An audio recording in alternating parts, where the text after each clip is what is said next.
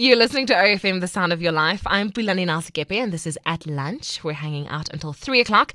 And today on the show, we have Thomas September. He is the head of regional segment, high value and premium in the central region at ABSA. And we're going to be talking about the 2023 ABSA Wildeklawer Sports Tournament.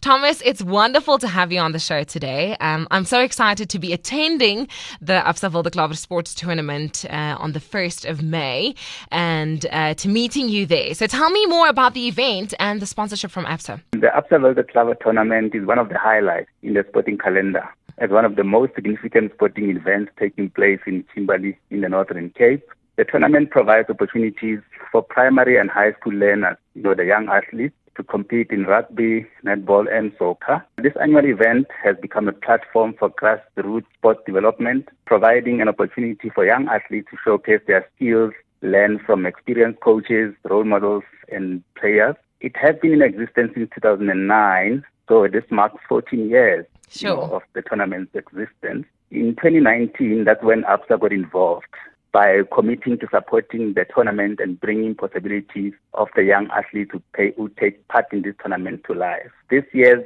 uh, event is taking place from the 24th of April to the 1st of May, and it's happening in Diamantveld High School, Newton Primary School, Kimberley Boys High, and Sol Plaatje University in Kimberley. This platform is playing a big role in unearthing talent and, ex- and exposing participants, you know, these young athletes to a more, much more competitive sporting event. You mentioned that ABSA got involved in 2019. What are ABSA's goals for sponsoring the sports tournament? Yeah, obviously, ABSA is a you know is a big brand. We have many goals, but I'll just highlight a few to you, Pulane and the listeners. In this tournament, we want to offer a platform for young athletes to be able to participate in sporting events, and we also want to empower coaches, team managers to qualify and train with the best possible coaching methods and practices by inviting prominent sports personalities to interact with teams and address them on new methods of coaching and world-class methods, if I should say that.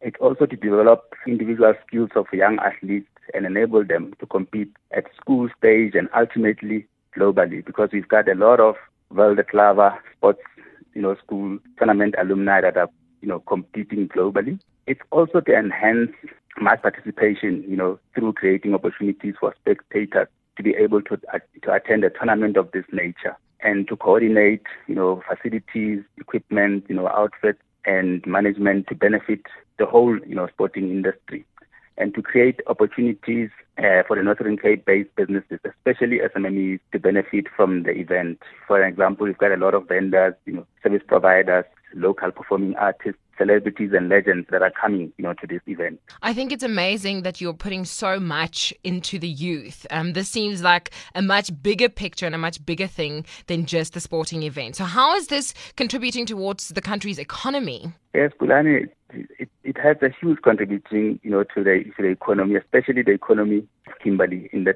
tourism, you know, specifically. As you know, many guest houses and lodges will, will be filled, as well as local restaurants. The tourist attractions in Kimberley, such as the Big Hole, will have many visitors. The economic in- injection in Kimberley and surrounding towns, when I looked at the stats in, in 2019, was just above 65 million, and the right owners, you know, believe that this year it will be over 120 million.